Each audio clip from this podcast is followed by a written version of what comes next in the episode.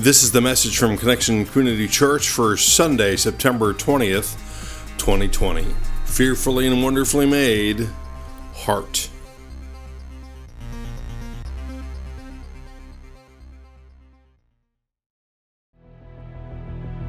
Oh, yeah. Oh, yeah. Good morning, CCC. Here in the sanctuary, you out there at home or wherever you might be. Oh, here, there, everywhere. Good morning. This morning we continue our series, Fearfully and Wonderfully Made. So far, we've looked at uh, uh, some of the things that God has put us, uh, helped put us together with our feet, our eyes. This morning, we're going to be looking at our heart. Well, good morning, Connection Church. Morning. Thank you so much for joining us. My name is Carrie Jones. My name is Alan Jones. Before we go further, I got to give a little, little, little, little interruption here. Oh, okay. If you see a little, little place on my head here, it's contrary to popular belief. I wasn't in a street fight last night. I had a little cancer spot removed. Incredible how a little spot turns into a four-inch gash with stitches, but that's what happened. So that's what, yes. See, I Everything's I didn't, looking good, I didn't say it was Carrie. I said a street fight, but it was actually a little cancer Right. spot there. There we go. Right. There we go. We are two sinners who have been saved by the grace of our Lord and Savior, Jesus Christ. Amen. Amen. Amen. Would you pray with us, please? Almighty God, thank you so much for today. It's a great day. It's a day that you've made. It's a day that you have a purpose and a plan for each one of us. And now settle us in wherever we are, right here in the sanctuary, in our homes, at work, maybe on vacation, maybe on the road. But Lord, give us some, some ears to hear what you would have for us today.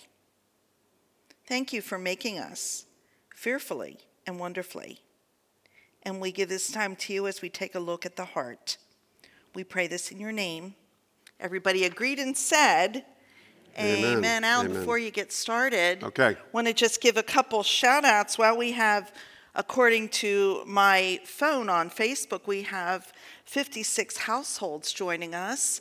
So that's Great. awesome. Plus, there are those on YouTube that we can't see. So if you're on YouTube watching us, grab your phone so that we know that you're there or sign in through that Connect card. But we do want to say good morning to Nancy and Carrie Ann from college and the Arnold family and you know what? We have a wedding anniversary, the Foskies, and we have Dave Dowdy. Heal, Dave. Uh, we've been praying for you and the Macbeths and the Muellers and the Ely's and Monica and Sheldon and Andrea. We just want to say we are so glad that you are here with us today. We're glad for everybody, but right now we're Sheldon's a miracle and we're just so grateful. We also see some faces here that we haven't seen for a while, so we're really happy that you're joining us as well. So, the human heart, an exquisite, miraculous device God created. you know, it weighs less than a pound, yet it beats about 100,000 times a day. And so, in a lifetime, an average lifespan, that's 2.5 billion heartbeats. Isn't that just mind boggling? It is to me. The vast system of blood vessels connected to it, arteries, veins, capillaries, all that stuff, is over 60,000 miles long. Put your brain around that. 60,000 miles of blood carrying stuff in this body. That would go around the earth more than twice. Earth's about 25,000 around. More than twice around the earth. Without your heart, your body quickly ceases to function. We're often reminded that as heart disease is the number one cause of death in the Western world. Yeah. You know, I had to fact check that 60,000 mile thing, and it's true. trust me. It is true. the New International Version of Scripture, we find the heart mentioned over 700 times. That's a lot. 700 times. Now, do you know how many times the brain is mentioned? Shout Let's- it out. Let's hear some guesses. Seven. Who else? Seven, that's the perfect number, so that would be a good Yeah. guess. Guess what? Zero. Brain, zero. Zero. Now, the mind is mentioned 163 times, but the heart, the heart, over 700 times. Interesting thing is, the vast majority of times the heart is mentioned, it has very little to do with its blood pumping ability. it's like in our culture, we talk about the heart a lot, don't we? Uh, and we find all kinds of expressions like, oh, uh, Laura's not even here today. Laura bless Wilkins. your heart. Ah, bless your little heart. And, and yet, more often than not, we're speaking of it not as a vital organ, but as the seat of our emotions. Put your heart into it. You broke my heart. I love you with all my heart. Thank you. And of course, that classic, some of you aren't old enough for this, but some of you are that classic, country classic from years ago. Don't tell my heart, My, achy, breaky heart. Yeah, yeah, yeah. Now, in ancient times, including biblical times, they understood other internal organs to be the seat of the emotions. This is pretty interesting. The liver, the kidney, and even the bowels, for example, were Hello. recognized as the seat of emotions. In fact, we find this in Scripture, the Old Testament, Lamentations 2:11. Here we read, my eyes fail from weeping. I am in torment within. My heart is poured out on the ground because my people are destroyed, because children and infants faint in the streets of the city. So we're going to leave that scripture up for just a moment as you focus on this. And it's interesting with Bible interpretation, there's different ways to interpret. One is absolutely word for word interpretation, the other is kind of word for word, but kind of expressing the idea because in different cultures, different words share a different connotation. And this is an example. Because if we do a little research, we find the Hebrew word that here is, uh, we put into English as within. Actually, if you go to the Hebrew, the word is translated to refer to the viscera or the guts, the stomach, uh, even the bowels. It could be interpreted. So here, this translates my gut, my stomach, my bowels are in torment. But see, in this culture, my bowels are in torment sounds like you ate something bad for dinner, you know? And so that's why they translate it that way. I am in torment within. Uh, and, and, and what's interesting in the next line, if we put that back up there, the Hebrew word translated as heart is, is translated liver everywhere else in the Bible. There's like 13 other translations. Every single one of them is liver except this one heart. Strange, isn't it? Strange. And see, sometimes it's not exactly, it's the idea that's trying to be conveyed. Um, you know, because they're not talking about the heart or the liver here. They're talking about the seat of the emotions. It's not the actual uh, organ they want to be talking about. Apparently, the more current translators understand that my liver poured out on the ground just doesn't have the same meaning in this culture as, as my heart poured out on the ground. Does that make sense? Yeah, yeah. And, and, and I guess that's why in our culture we use more often, I love you with all my heart, than we use, baby, you make my liver quiver. Okay? I'm just saying. Shake your head, Kier. Let's get back to the heart. Good idea. We find the heart in Scripture first, in Genesis, of course, the beginning, the first book of the Bible. It's in chapter 6, verse 5. Check this out. The Lord saw how great the wickedness of the human race had become on earth, and that every inclination of the thoughts of the human heart was only evil all the time. It's interesting that this is where we meet the heart. Yeah, first time. The thoughts of the human heart. That's a strange expression, isn't it? The thoughts of. Have you ever considered your heart as the center of thought in your body? It's weird, isn't it? And yet, there it is. It's right in Scripture thoughts of the human heart. In our culture, heart is often a metaphor for the emotions, right? And For the emotions. But here in Genesis, it goes further and deeper than that, as David Steinberg points out in an article online on body part metaphors in the Bible. The meaning of heart in Scripture includes many things, depending on where you find it. It includes courage, it can mean desire, it can mean emotions, it can mean memory, it can mean intellect or rational thought, and it can even mean the totality of the personality of a person, especially the inner self, one's inclination. heart, depending on where you find it, can mean any of those things. And so when we consider that, it opens up a much broader understanding of some of the familiar Bible expressions that we've heard and that we've used over the years. For example, Proverbs 3 5. This is a scripture that many of us know. Trust in the Lord with all your heart and lean not on your own understanding. In all your ways, submit to him, and he will make your paths straight. Trust, trust in the Lord with all of your heart. On the one hand, all your emotions, but then we can expand it with all of your thoughts, with your entire personality. So he's not saying trust it with your heart or blood pumping muscle. It's trust him with everything you got, but trust in the Lord with your everything. Wow. Wow. Makes sense, doesn't it? Since the heart is the very center of our lives, both literally and figuratively. In all your ways, with everything you have, all your thoughts and emotions, submit it all to the Lord, and He will make your path straight. Give it all over to God. Everything you've got, all your heart. There's another, another example in Proverbs chapter 4. Here we have a father offering his sons some life lessons. Now, he says that they should not step foot on the paths of the wicked way or walk with evil evildoers, but instead follow the path of righteousness. And that's what God wants for all of us, too, following the path of righteousness or right living. Here's what he shares next.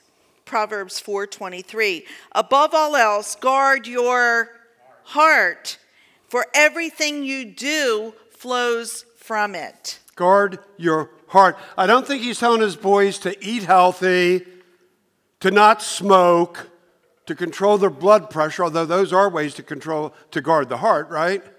Yeah. He's telling his sons that above all else, they should be on guard. They should protect themselves emotionally, intellectually, spiritually, relationally, psychologically. The heart is the center of life, basically. Everything flows from it. And so we need to guard our heart, both literally and, figure, and metaphorically. Guard it with, from a physical standpoint, as it is the center of the flow of blood in our bodies, but also from an emotional and intellectual standpoint, we need to guard ourselves against evil, as the author, mm, author as the writer warns his sons.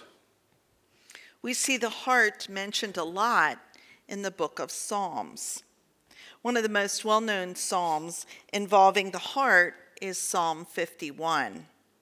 King David wrote this psalm after the prophet Nathan confronted him because he had committed adultery. David had committed adultery with Bathsheba, who was someone else's wife. David opens this psalm by asking the Lord to have mercy upon him, to um, blot out his transgressions. Transgressions are the sin, those things that uh, block us from having that full relationship with God. To purge him, that he has um, been sinful and done um, what God didn't want in God's sight. And so he asked the Lord to wash him clean. This is a psalm that is also a song that together we will worship to at the end of this service. Create in me a clean heart, O God, and put a right, a new and right spirit within me. Do not cast me away from your presence, and do not take your Holy Spirit from me. This is the good part, too. Restore to me the joy of your salvation and sustain in me a willing spirit. Hmm. Create me a clean heart. Again, I don't think David here is asking the Lord to help him with a heart healthy diet.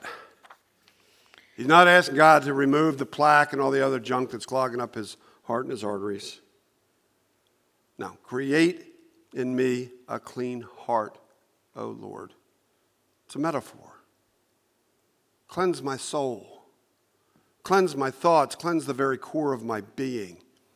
Put a new and right spirit within me, Lord. Don't send me away. Don't take your spirit from me. Restore me, restore my soul, restore my spirit, restore my thoughts, restore my dreams, restore my very being to what it was before I sinned so badly against you. Restore the joy of your salvation. Sustain a willing spirit in me, Lord. What a great psalm. Psalm 51. When you have your Bibles or your Bible app, just bookmark that. It's a really great go to psalm. Create in me a clean heart. Restore a what right spirit within me. Cleanse me, God. Forgive me. Help me live out your purpose and your plan for my life. Throughout the Gospels, Matthew, Mark, Luke, and John, the, the books at the beginning of the New Testament, second part of the Bible, the books that tell us about Jesus, who he was, what he did, what he said, we find Jesus referring to the heart frequently. And, and, and one of the most well known comes um, at a point where he's preparing his disciples for life without him. As he's uh, getting closer to the cross, closer to, closer to the, his death, resurrection, and ascension to heaven. And he, and he wants to prepare his disciples and, and offers them some really incredible words of comfort. Uh, this is a scripture that's often shared in funerals because of that. They're great words of comfort. John 14, 1. Do not let your hearts be troubled. You believe in God, believe also in me, Jesus says. He wants them to know that things will be okay, even though He will not be with them in the flesh. But He will be with them in spirit. And the heart trouble that He talks of here, again, is metaphorical. It's not cholesterol, triglycerides, any of that. It has everything to do with their minds and their souls, with the very core of their being, with their guts, if you will. Hmm. And then Jesus continues sharing how, and you maybe have heard this, maybe you're familiar with this, how his father's house has, has many rooms and how he's going to prepare a place for them. And he goes, if he goes to prepare a place, he will come back for them so that where he is, they will be also. You know, he's saying that not just to his disciples, but to you and me as well. Comfort, comfort, comfort. And then he says that the Father is in him and, and, that he's in the Father. And if the, then if they've seen him, Jesus, they've seen the Father, like, like Father, like Son. Yeah. And he tells them then that the, that, that the Father will send um, an advocate. When Jesus is gone, he'll send an advocate, the Holy Spirit in the name of Jesus. And that Holy Spirit will teach them and remind them of everything Jesus has shared with them in their time together. And then he comes full circle from John 1, uh, 14 1 to John 14 27, and he says, Peace I leave with you, my peace I give you. I do not give as the world gives. Do not let your hearts hearts be troubled, and do not be afraid. Wow. wow. Do not let your hearts be troubled. Have you ever felt that, had a troubled heart, you know, experienced it? I know we all have. And some of us are even in the midst of that now, where where it just it it hurts. I mean, there's there's a physical hurt. And that could come from a lot of different things. It could come from loss of something or someone near and dear, a, a betrayal, a loss of a relationship, a, a loss of some health, um, a career. There's a whole lot that just, ugh, it just hurts. It hurts. And we feel it. We feel it right in our chest. And so, in those cases, our heart, uh, is is troubled and Jesus knew that we would feel like that. And that's why he gives us this powerful message. Don't let your hearts be troubled.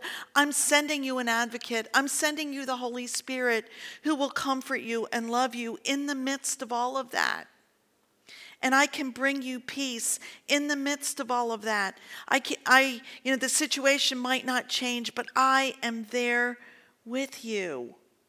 I can be with you in the midst of heartbreak. And you can have, even in the midst of heartbreak, a sense of peace that passes all understanding. For me, as I interpret that, that sense of peace is that I know that I know that I know that no matter what, and no, how, no matter how much I hurt or no matter what we experience, that God is with me. And for that alone, I can still have a sense of peace. Hmm. Heartbreak. That's what we call it, isn't it? Heartbreak. And as Carrie said, heartbreak often comes from some kind of loss relationship, uh, health, whatever, often comes from a loss. And, and Jesus never told us he was going to take away those losses, did he? He never said he was going to take away our heartbreak. I mean, that, that's part of life. It's part of life. But, but he doesn't want our hearts to continue to be troubled. He doesn't wave a magic wand, but at the same token, he doesn't want that heartbreak to continue. He wants us to find peace in the midst of that heartbreak. That's, that's why we call it that peace that passes all understanding, because if we use our brains, we say, it doesn't make sense to have peace in the midst of heartbreak, does it? That doesn't make sense. It's not logical. And yet, that's what Christ offers and, and, and wants us to find that peace to, at the very core of our being, at the very heart of the matter, to be at peace somehow. And, and we say, how can that possibly happen? How can I be at peace in the midst of heartbreak? Well, back to Proverbs 3 trust in the Lord with all of your heart. Say with me trust in the Lord with all of your heart with all of your heart, with everything you've got, trust in the Lord. So trusting the Lord with everything we got. I it's not easy. I confess that I fall so short that I take control of my own life instead of handing it over and every day I say, "Okay, God, I'm going to hand it over until I take it back and then I remember I need to keep handing it over." It's just part of our human condition. But it's hard to trust the Lord if we don't know Him. And it's hard to trust the Lord if we don't know what He says. And so it's oh so important to have that relationship with the Lord so that we can indeed trust Him. It's hard to trust a stranger, isn't it? If I'm out at the store and I just see somebody I don't know, I'm not going to trust them. But I will trust somebody that I'm in relationship with some friends, some family. I can trust them. And that is the same with God. We've got to know God in order to trust God. And the first step is to invite Him into our hearts. That's kind of invite God into my heart. That's an interesting expression now that we're thinking about it. Invite Him.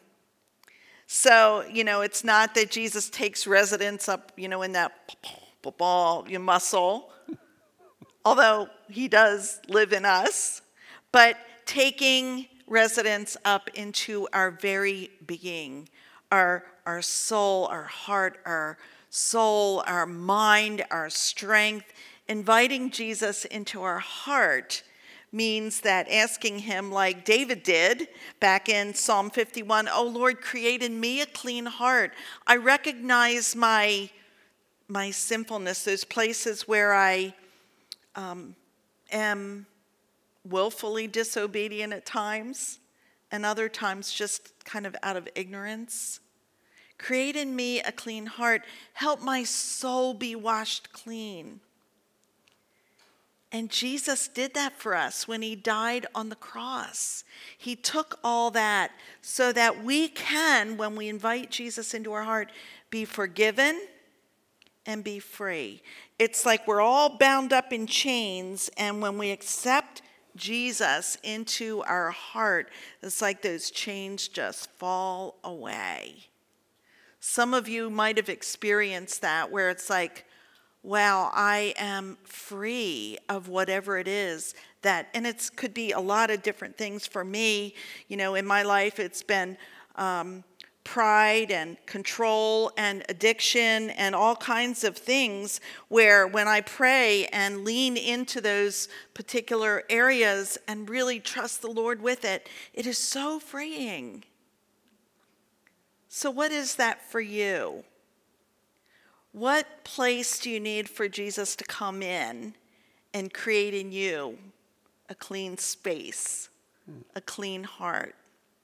Might be for the first time you're even using those words, or it might be the, the thousandth time. But today's the day to take a look inside and see those areas that we kind of need to do some house cleaning, or even say, Come into my life for the very first time. At, at the end of this service, if you're online, don't, don't click off really let's worship to the last song create in me a clean heart because it's scripture. It's more scripture. It's psalm 51 and it all comes down to opening ourselves up to jesus changing our hearts transforming our lives. That's why he came. And that's the good news that he lived and he died and he rose again for each one of us for a new life, a clean heart, a new start. Let's live it and let's believe it. Amen. Amen. Amen. Would you pray with me, please? Almighty God, create in each one of us a clean heart. Lord, renew a right spirit within us. God, in these days of of COVID and everything else that's happening, there just feels it feels like a heaviness, God. And sometimes it's just hard to see you, but help us look for you in the ordinary things. And God, if there's anyone in this place or watching online who's ready to take a step for the first time, God, I'm just going to say a prayer. And if you're listening or say it in your head, everybody that's joining us Jesus, I thank you. Thank you for coming into my life. I accept you, I claim you as my Lord. God, I want to put you first. It's hard. I want to put you first. Thank you for sending your son to die for me so that I can be, we can be forgiven and free. Thank you, Lord, for the joy of your salvation. And we give our very lives to you, our hearts, which encompasses everything we are. We pray this in your most holy and precious name. Everybody agreed and said, Amen. Thank you for joining us for our podcast. For more information about Connection Community Church in Middletown, Delaware, please visit our website at justshowup.church. You can also call our church offices at 302 378 7692. Connection Community Church, connecting people with Jesus and the life he offers.